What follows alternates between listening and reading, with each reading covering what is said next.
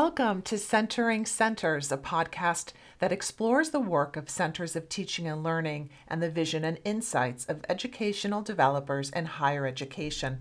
I'm your host, Laura Becker, a faculty member and faculty fellow with ACERT, our academic center for excellence in research and teaching at Hunter College, City University of New York.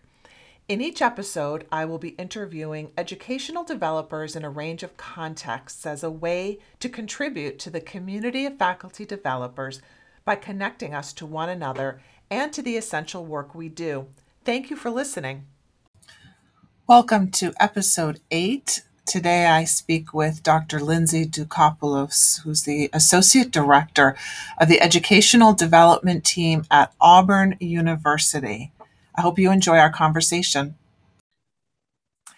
I am very excited to get to speak with my friend and colleague, Lindsay Doukopoulos, who is at Auburn University, um, to find out a little more about her and her background um, in educational development. So, welcome, Lindsay. Thank you. Um, so, we're just going to jump in and kind of like go back in time to, I know you were um, you know, a, an instructor at the college level for many years before you went into educational development. What what was your disciplinary background? What was um, kind of the pathway you took? How did you discover like faculty development or educational development? Can you go back and walk us through a kind of your path into the work um, that you're doing now?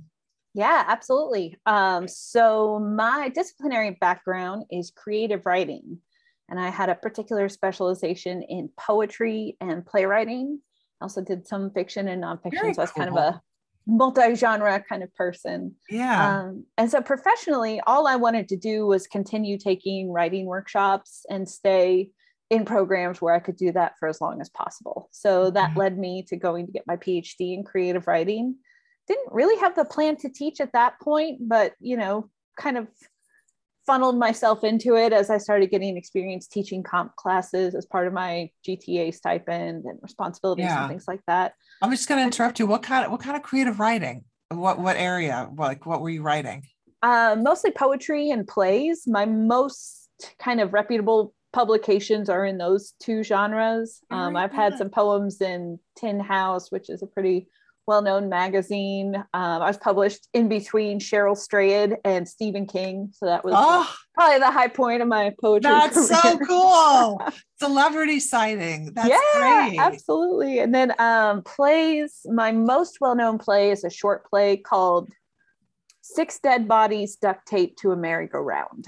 So it's a comedy love story, obviously. I love that.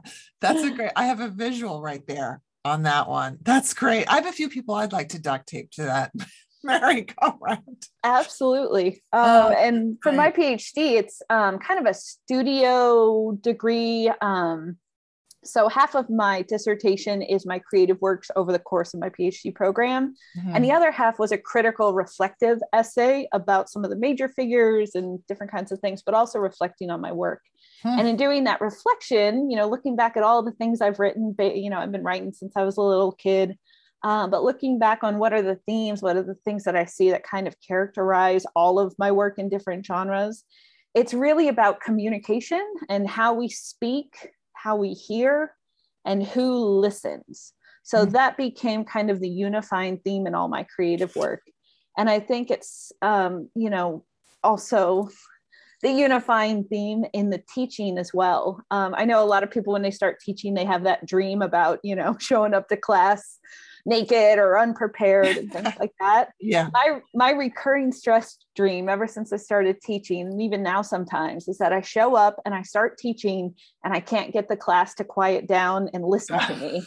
And I feel like there's some high school in New York City because I lived that for many years. Absolutely. Yeah. No, it's uh it, it definitely has some real has some real experiences there that lead to that um, but that anxiety about putting all this effort into this you know kind of learning opportunity and then not getting the students to engage and pay attention Mm-hmm. And that I think, you know, for me, that was why I wanted to invest in becoming a better teacher. I really wanted to create the perfect lesson where every student learned and was engaged and I felt yeah. rewarded. You know, that that to me was really um, motivating to create experiences.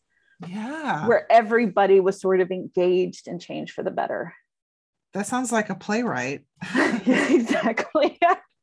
well, I mean, definitely some parallels there. Yeah, I mean, if you think about lesson design as um, creating an experience for the, uh, you know, that the audience becomes engaged in, you're probably most suited as a playwright to crafting lessons than anyone. Really interesting. Um, okay, so you were you were getting interested in in um, focusing on the, your teaching side of of your area, and then how did what happened then? Yeah, so I started teaching um, right out of grad school here at Auburn University as an instructor in the English department for several years, and then moved up to a lecturer position. And then around 2014, 2015, I went to this event that was, um, you know, like a day long faculty development workshop. I didn't really know what it was, but there was this woman there leading this event, and she was just so dynamic and engaging and having a great time. And all these faculty were paying attention to her. they were having they were having conversations that I was never hearing happen in my own kind of wing of the the office building where I was and it was you know something that I discovered I was really hungry for mm-hmm. conversations mm-hmm. about how do we teach how do we engage students really troubleshooting not just the disciplinary kind of perspective and content, which in the past was really what my teaching evaluations and feedback focused on, but rather on mm-hmm. why would I do a think, pair, share instead of, you know, a written reflection activity and that kind yeah. of thing. So this woman was the leader of our teaching and learning center here, Diane Boyd, who is now um, at leading the teaching and learning center at Furman University. Oh, okay. But at the time she was here and she just, you know, like I, I wanted to know how you got to do that kind of work. So I started just sort of following whatever events yeah. the Biggio Center was doing and eventually decided that that was like the the trajectory I really wanted to look for opportunities in and it mm-hmm. just happened you know luck of the the draw I guess that there was an opportunity to be an assistant director here and so I applied and got the job and I've been here as an assistant director I got promoted to associate director last year um, but have been learning and growing ever since. So it has been really fun. Wow. So when did you actually start then in the role in the in the um as an educational developer there? That was around what time then? Fall 2016. I started 2016. in our center here. Okay. So coming so up on my Yeah. You're you you're um not new new but um it's not like you've been doing that for 25 years. So yeah, yeah. Um, interesting, really interesting. Um, what an inspiration um, Diane Boyd sounds like she was um, for you, and the um, I'm sure the kind of that positive feeling about the faculty development experience you could just kind of build continue it you know so that's kind of nice as opposed to coming into a place that didn't have really that kind of a center or that kind of engagement. Um, you know the as you know you were there for a couple of years but then we've had this pandemic now the last couple of years. So um you know if you can like what are some of the the challenges in your context for engaging faculty especially faculty who don't tend to be involved? Um as much. Obviously you know like in our institution people came out of the woodwork because they were desperate to know how do i do this online thing? Uh, how do i use these tools? Even though like padlet has been around like since you know before dirt was invented but no one dealt with it because they felt they didn't need to. Um, so we had just a lot more engagement but now we're returning and it's like whoop, it's going back down again. I'm just curious for you like what were some of the challenges um, at Auburn for faculty? Um, and how did that impact you in the center? What are some of the things you saw happening during the pandemic? Yeah, absolutely. Um, there were a lot of situational factors beyond the pandemic. So I was pregnant with my second child and I lost one of my parents during like it was just personally, it was kind of um, totally kind of unreal sort of experience. And I think professionally, it was really difficult. Um, you know, having the faculty come out in droves to learn new things, I thought was fantastic. And getting everybody onboarded with the very kind of baseline tech tools that facilitate learning and communication. Um, I thought, you know, to have a reason to learn that stuff for faculty was such a great kind of outcome. Um, but the thing in terms of what what I noticed or you know struggled with the most professionally is that um, in the the work that I do with faculty, a lot of it is designing programs, facilitating communities, and things like that. Um, so, for example, our course redesign program, mm-hmm. we redesigned it to go fully online in that summer uh, for the course of two months. That was fun. Yeah. Um, and it was really valuable in some ways to have uh, the online asynchronous kind of tools and, and things like that. But what I value most about faculty development is the ability to create community. I think that that is probably the most important outcome of any kind of development work, programming, experiences, events. And that was really hard to recreate in an online environment where there's no margin for small talk, for kind of serendipitous contact and connection that you have when you have a face to face environment. And, um, you know, one of the, the areas of research that I'm most interested in, in terms of educational development, perhaps not surprisingly given my background, is um, the work of Roxå and Mårtensson on the backstage of mm faculty development, um, you know, backstage conversations. They've done several articles on this um, and drawn from a lot of scholars, but essentially, the way I understand their, their kind of central argument is that the most important change conversations happen when we're in small, kind of intimate conversation with people that we know and trust. So mm. I may get an idea at some random orientation or workshop on a one off yeah. kind of idea. But if I'm actually going to implement it, I'm going to need to kind of process that idea, think about how it fits with my context in a smaller kind of setting with a more kind of intimate group of people. And more often, what really happens in my experience is I hear that somebody else is trying something. And that to me opens a door of possibility um, in a way that hearing a, a, workshop or reading a book or hearing a podcast, you know, those might yeah. seed an idea, but it doesn't seem possible to me until I see a peer or somebody else doing it with some success or mm-hmm. enthusiasm. Mm-hmm. Mm-hmm. And I think that's true for for all of us. And I think that that's the piece that was missing from the online. I think that's what's missing when we have online classes. I think online classes are absolutely wonderful, but you can't get that kind of backstage serendipitous mm-hmm. conversation connection. And I think for a lot of students, for a lot of faculty, that's the piece that is missing in terms of the past year for learning. And I think that that's. Do you think that has about. to happen? You know, literally in person. Like for example, I'm teaching a class this semester that's asynchronous, um, but I decided to use WhatsApp for the like communication tool, um, and it I mean, granted, it's a pretty small class and it's an elective that people have opted to take. Um, but I've been amazed at the amount of chat there using WhatsApp. Um, you know, people are sharing things and like what they're trying out, and there's a lot of positive feedback um, and like resource sharing that I'm surprised by. I don't know if it's because WhatsApp feels like you're talking to a friend um, because you're texting them and it's not like you're formally going to the site of whatever platform and doing like heinous discussion board stuff. Or i mean do you do you feel there is something and i don't disagree i'm just just you know exploring that idea. Like is there something about being embodied in person that has to happen or is it just that it has to have some it has to be a peer in a sort of a a proximal you know like bandura talks about this proximal you know there's this someone that's not too far away from me but um you know that i'm just like ah forget it. They're in a different context or or they're much better at tech than me like and you just forget it. It has to be like a proximal other. They're slightly ahead in some way and it creates maybe a possibility in yourself. So is it what what about it? Is it is it that is it th- that it's someone sort of close to you in your work that um, will sort of motivate you more? Is it having smaller group conversations as you said as opposed to just being like an audience participant? Or is there also an aspect of being physically together?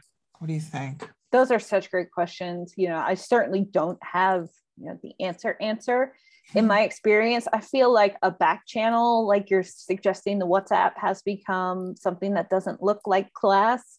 I think there's a lot of um, you know the the experience doesn't feel like it's part of the controlled environment of the classroom. So you're more likely mm-hmm. to have a kind of autonomous motivation to engage. And i think that that you know the autonomy involved in deciding to have a conversation with somebody about a topic that enhances your education mm-hmm. or your willingness to change up the way you look at things i think that that's a really important piece of it um, certainly um, feeling like it's kind of private or in the backstage you know yeah. that metaphor is um, mm. to suggest that the things that we kind of plan out so our lesson plans as faculty our program agenda schedule et cetera as faculty developers what we are you know focusing on the workshop description that's the front stage here are the mm-hmm. activities we're going to do here's what i'm going to focus on and then the backstage is all the stuff that happens outside of the kind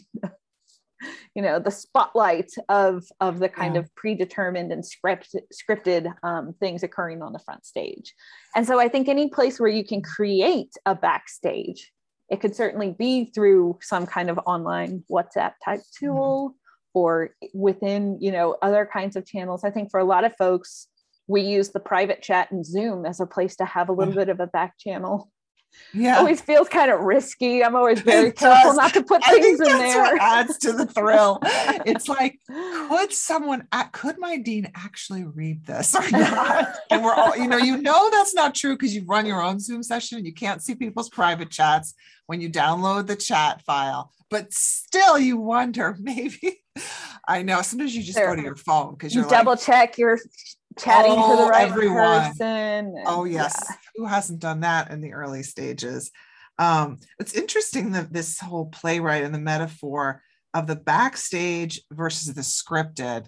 Mm-hmm. Um, and so, in terms of what you're talking about, are you kind of talking about the backstage and the scripted in terms of what you do when you're planning professional development, but also how you how your faculty have to um, work have that backstage time together for their scripted piece um, yeah i you know one of the the recent well before the pandemic yeah. um, i uh, was presenting at a, a conference with a panel we were talking about you know the idea of the backstage and ways to bring the backstage into the programs, the development, the conversations we're having with faculty, like how to be really intentional about creating an opportunity for those conversations to happen and flourish.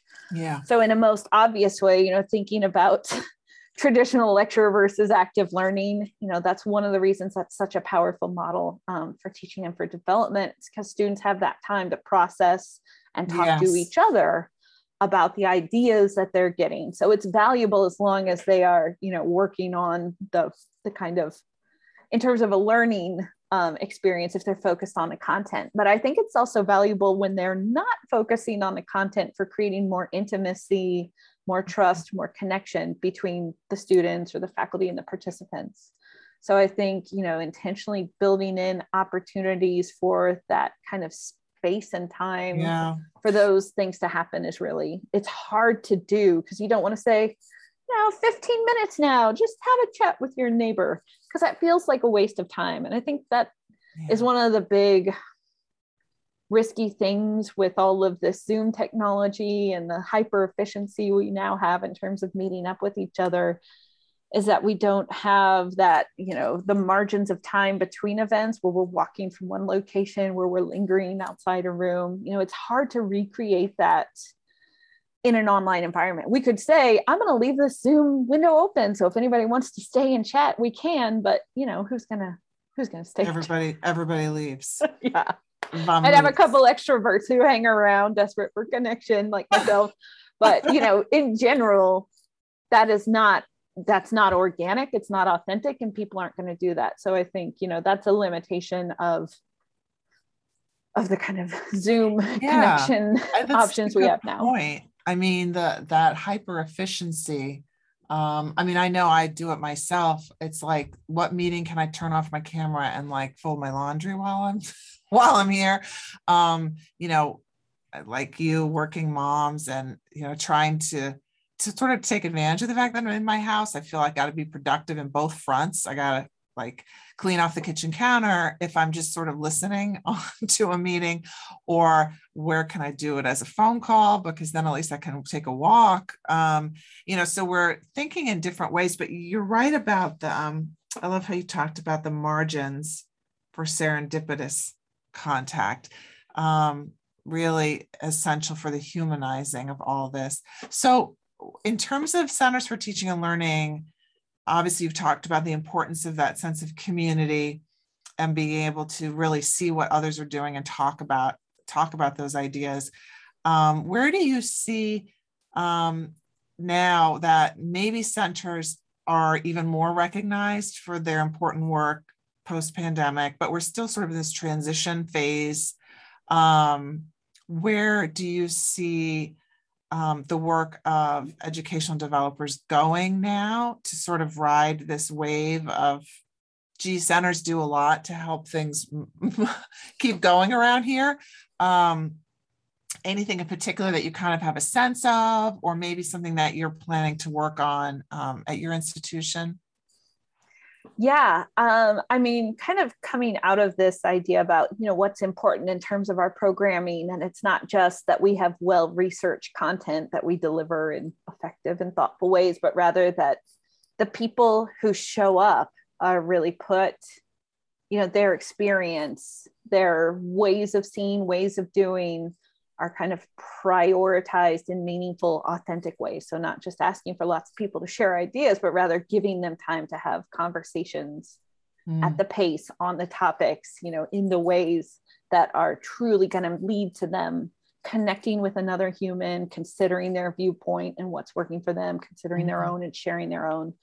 Um, I think that that's a really important piece. And I would love to see, you know, in the future, more programming that really centers the stories of the individuals who are showing up both mm-hmm. you know in terms of classroom education but also faculty development um, i think that anytime you can get people to sh- i mean you know like this podcast being able to share my story yeah. you know hopefully this is of interest and value for for folks who are listening but for me this is you know kind of a, a, a moment i'm going to be reflecting on for a long time about oh why did I talk about this and not that? You know, kind of unpacking and helping me understand myself better as an educational yes. developer.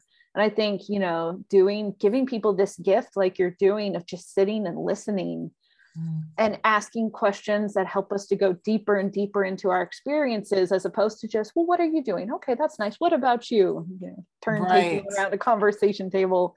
Um, I think yeah. all those things have value, but to really get to where we're open and I guess it kind of aligns with that Brene Brown vulnerability stuff where we're willing to be vulnerable with people. It takes a lot of time to develop that trust.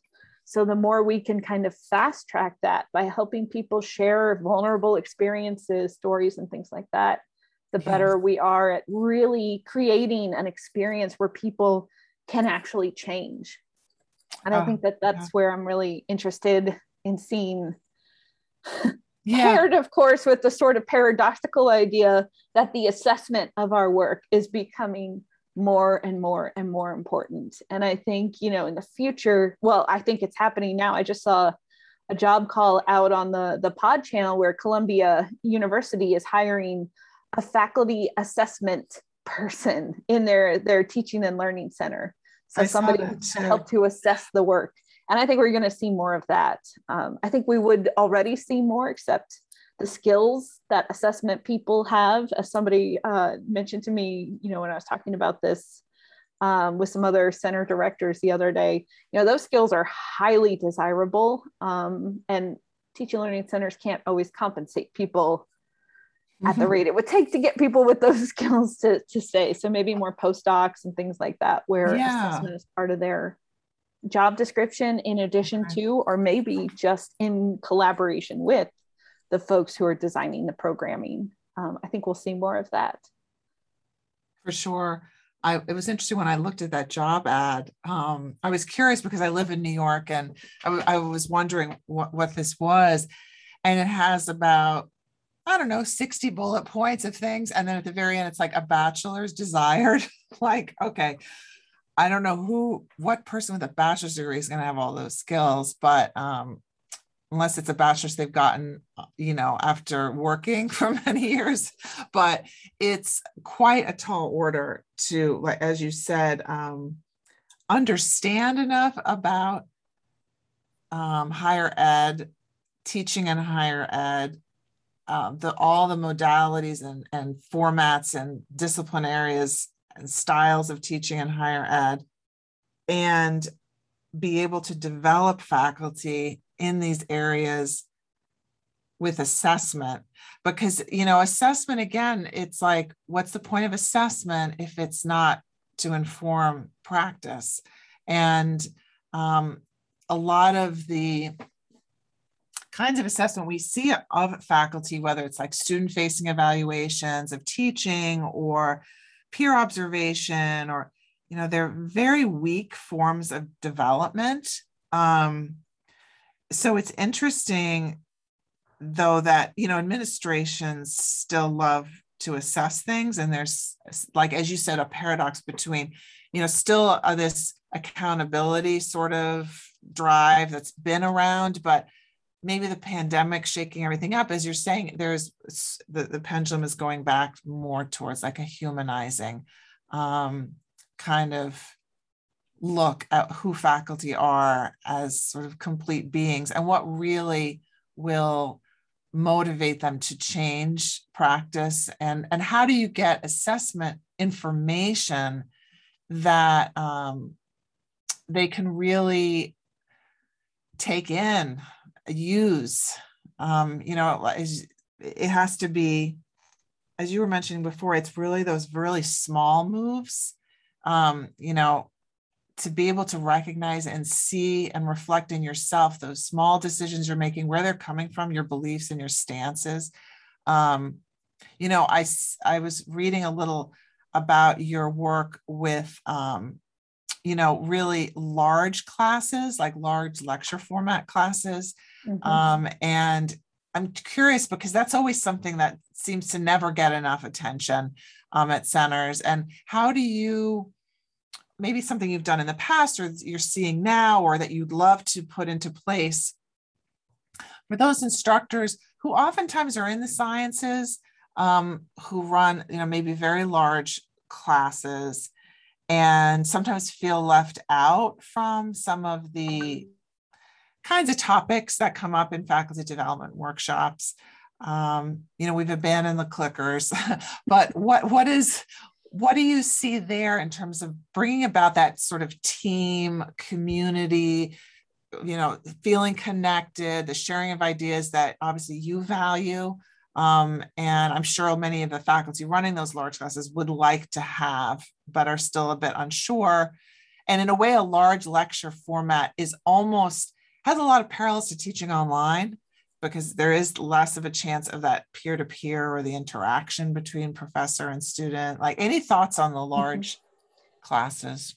Yeah, absolutely. So, the large lectures that I've taught, you know, we have used the team based learning model for exactly that reason to have students have this kind of smaller community within a larger group that they feel accountable to and for. And recently, I, I partnered with some of our faculty here on um, an educational research study that had one of our biology professors who taught two sections of a large lecture she wanted to try active learning. Um, and so she had one class taught in the traditional lecture format, the other class taught in the active learning, team based learning format. Okay. And to assess the impact, she partnered with an educational researcher, Karen McNeal, in our geoscience department, where um, a group of students over the course of five different evaluations over a semester would wear these bio skin sensors, kind of like a Fitbit, okay. but a lot more expensive and tied to a you know, cool. uh, a database collection kind of um, tool. And so I participated doing um, COPUS observations to record the teaching and learning practices that were happening in, in both of the different classes. So we did this over the course of a semester, and um, you could see with the biosensor data that anytime the students were engaged in team-based learning, their um, kind of arousal metrics went up perspiration heart rate things like that. We also collected information on how they actually scored on you know a test of knowledge based on the content they were learning that day.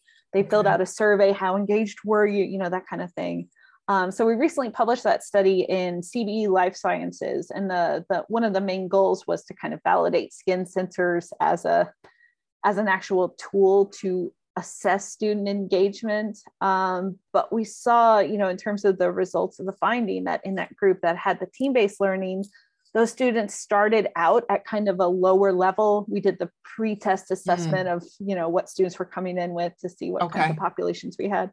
Um, and the students in that active team-based learning class closed the gap with the other students over the course of the semester. Huh. So it was, you know, pretty powerful um, example of using this method as an effective strategy in a large lecture uh, STEM class.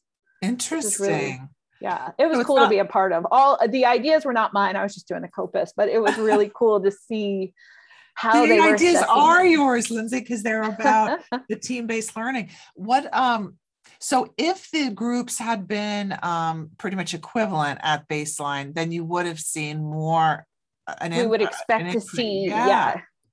Really really cool. You know what's interesting about that the perspiration or like the heart rate and stuff is you know i'm in language education and um, there's this idea of the of the monitor hypothesis which is that you know as you're trying to speak in a foreign language um, if you become overly anxious, um, you know, you, you can't produce because you have this sort of monitor, like, did I say that in the right tense? Am I saying this right? And then you wind up not really producing much. So teachers' role is sort of to lower that affective filter so that students are more willing to take risks. But what I have found actually is that you have to have a certain level of anxiety. And, and so I, I kind of sometimes will tell my teachers, like, because I work, you know, teacher education to to not overly relax everyone because you have to have a certain being on edge to sort of bring attention. It, it makes you sharper, you're more in focus because you're like, oh, they're about to call on me. What's going to happen? Um, but not to the level, of course, of like shutting down or becoming very, very anxious.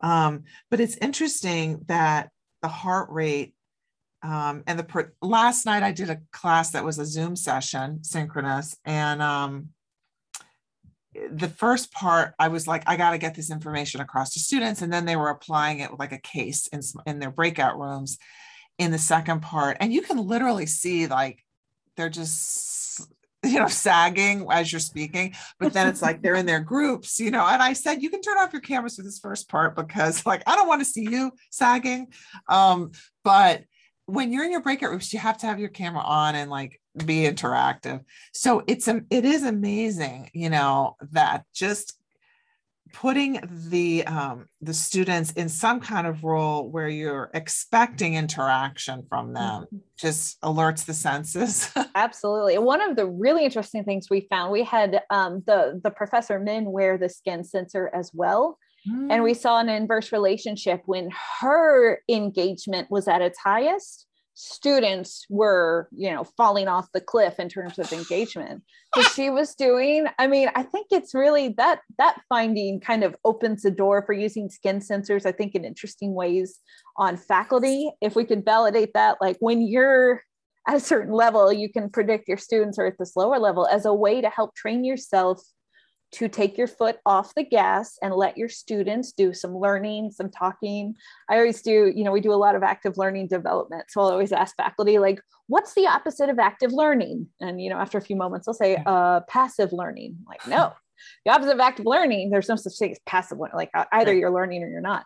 The yeah. opposite is active teaching. And if you're the one doing all of the talking, making all of the mm-hmm. connections, doing all of the metaphor creation, thinking and explaining, you are the one doing all of the learning. And I think just getting students, wow, giving faculty, same thing for faculty development. If I'm the one doing all of the talking, which is what I learned in a very, you know, over the course of a year or two, I finally learned this is not the Lindsay show. It's not about me. It's not a presentation.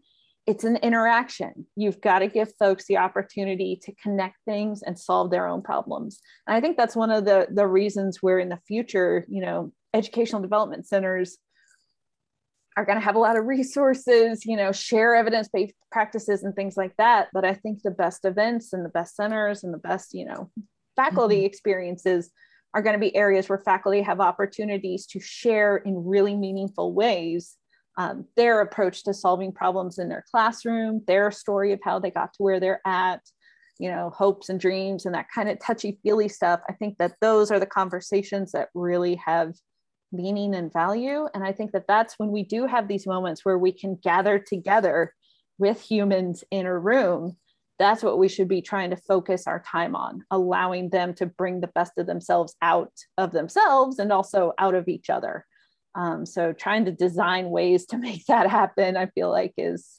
is what the challenge is for developers well lindsay i feel you you really embody that i mean that is um that's brilliant i mean i'm just even i'm just reflecting now on my class last night and as I see and and I'm aware that I'm the one like doing the energy and they're kind of in a receptive mode. Um, I kind of hate it as it's happening because I see that they're sort of like blah blah blah, and you you know that's where those stop and interact. You know the mentimeters. It sort of keeps people a little bit like, oh, okay, there's something to do here, um, and I need to perforate like those my segments that way. Um, but the energy um, then shifts to them, right? And then I'm like just sitting here while they're in the breakout rooms, getting my relax. And it's, and then I worry also like, is it too much that they're like, why are we over here? Why isn't she telling us about this stuff? You know? Um, and so we're always kind of questioning.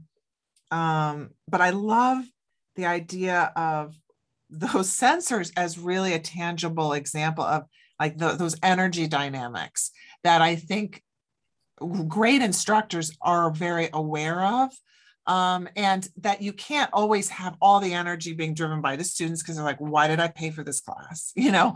Um, but it can't be all just you because then they become yeah really kind of disconnected. Um, and how educational developers model that you know in their sessions and even if it's something where yes attendees are kind of in a listening mode, but it's several faculty sharing something that day. You know, you're creating these spaces where faculty get to tell their stories, and maybe at that time the energy is more on those like four faculty who are sharing rather than you know the the participants but um really interesting my phone is ringing but we're all ignoring that um I won't scream at my husband now, who's upstairs. so, um, anything else, though, Lindsay, like that maybe didn't come up um, that you just want to talk about in terms of your, you know, you're thinking about what the work is as an educational developer um, for people who are listening from other centers for teaching and learning.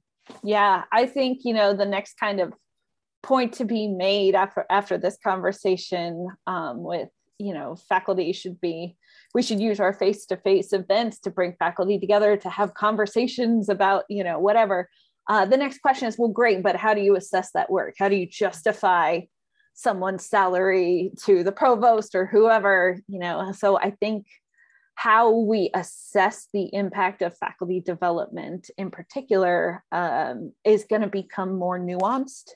That was something um, in my pod rights group. I participated in the pod rights workshop at our last face to face pod in Pittsburgh, which was great. I got to work with this really diverse team of eight different educational developers from very different institutions, regions of the country.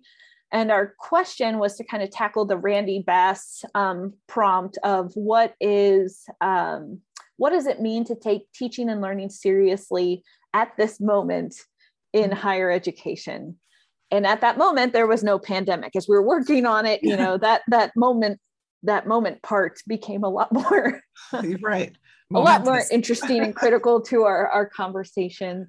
Um, but one of the things that that came out of our conversation, which was um, a really valuable, challenging, interesting process to work with that many different people uh, who had such different approaches. I think we've, you know, we've we've submitted our article and it's been accepted. So I don't know when it's going to come out, Yay. but sometime in the future. Congrats. I'm very excited. That's great.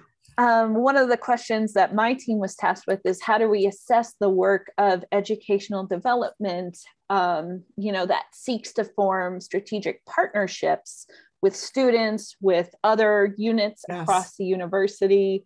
We took a lot from that um, new learning compact that Randy Bass and a bunch of other, you know, super famous established folks in the pod network collaborated on, on putting together and our our approach was kind of looking at how do you actually assess that kind of invisible work that we're doing. And so we had a section on the kind of secondary impacts of faculty developers as an area for assessment. So how many relationships are you creating? Mm-hmm. how many you know opportunities come about because of the deep network and ties you've created at your institution with the idea that you know as you advance in this work you become more and more valuable to the organization that you're sort of embedded in because you have that deeper network of connections and relationships. So starting to assess that those kind of secondary impacts um, the conversations that happen as a result of the workshop you did on xyz mm-hmm. topic. Uh, how we do that assessment it's sensors on everyone yeah exactly. Um you know it's it, it, it's a really interesting conversation but i think if we're really going to continue to add value to institutions that's got to be something that we're thinking about. Not just who showed up who implemented exactly what i suggested. How did that impact student learning and what xyz impact do we see on students? You know learning is yeah. so much more complex and complicated um, that that just doesn't do it so seeing more of these partnerships or hybrid roles of faculty developers and assessment professionals, I think is something that we'll see in the future because uh, it is really complex, but really, really important. Absolutely. One of those wicked problems. yes, a wicked problem. Um, and it's interesting to see um, you know at the end of it it's it's always about personnel. It's never about the technology the tools the methods. It's it because you can try to create those relationships across sectors in your in your institution but if if for if, if teaching learning is not really valued there by the leadership it's really tough going. Um, and how do you how do you it, it, may not be a relationship that can be measured um, with even anyone in those like uh, official roles or assessment role but it could be as you said um, faculty who are starting to have more of these kinds of conversations and trying things in new ways um, and and then you can start to look sometimes you have to start from the bottom you know really look like you said looking really more from the student learning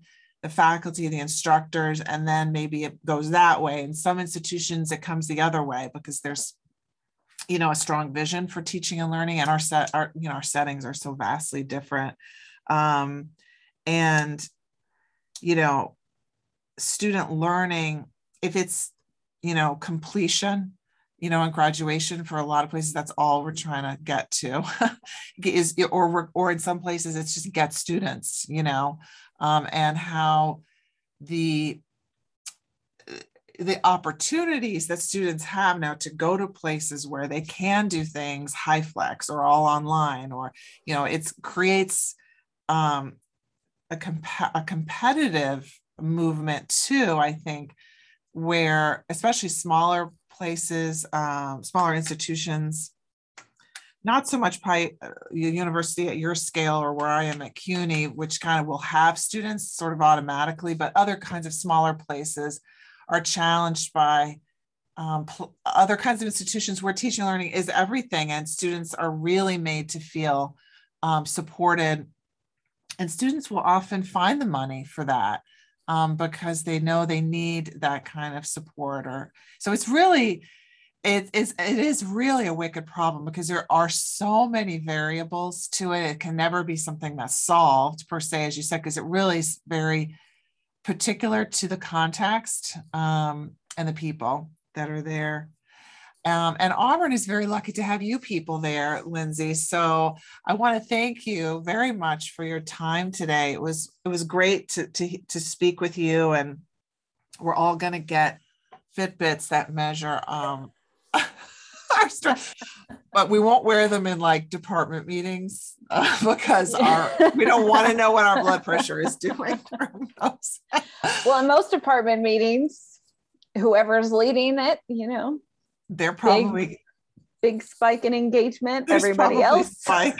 well, it's interesting. Our spike is in, our spikes are going up, but we're it's more of like our reactions to what we're hearing than Absolutely. maybe learning. Interesting. Um, well, thanks so much, Lindsay, and we look forward to um, continuing to see um, your work, especially the um, the article that you're talking about that's coming out, um, we will link to that in the show notes. So thank you awesome. so much. Thank you.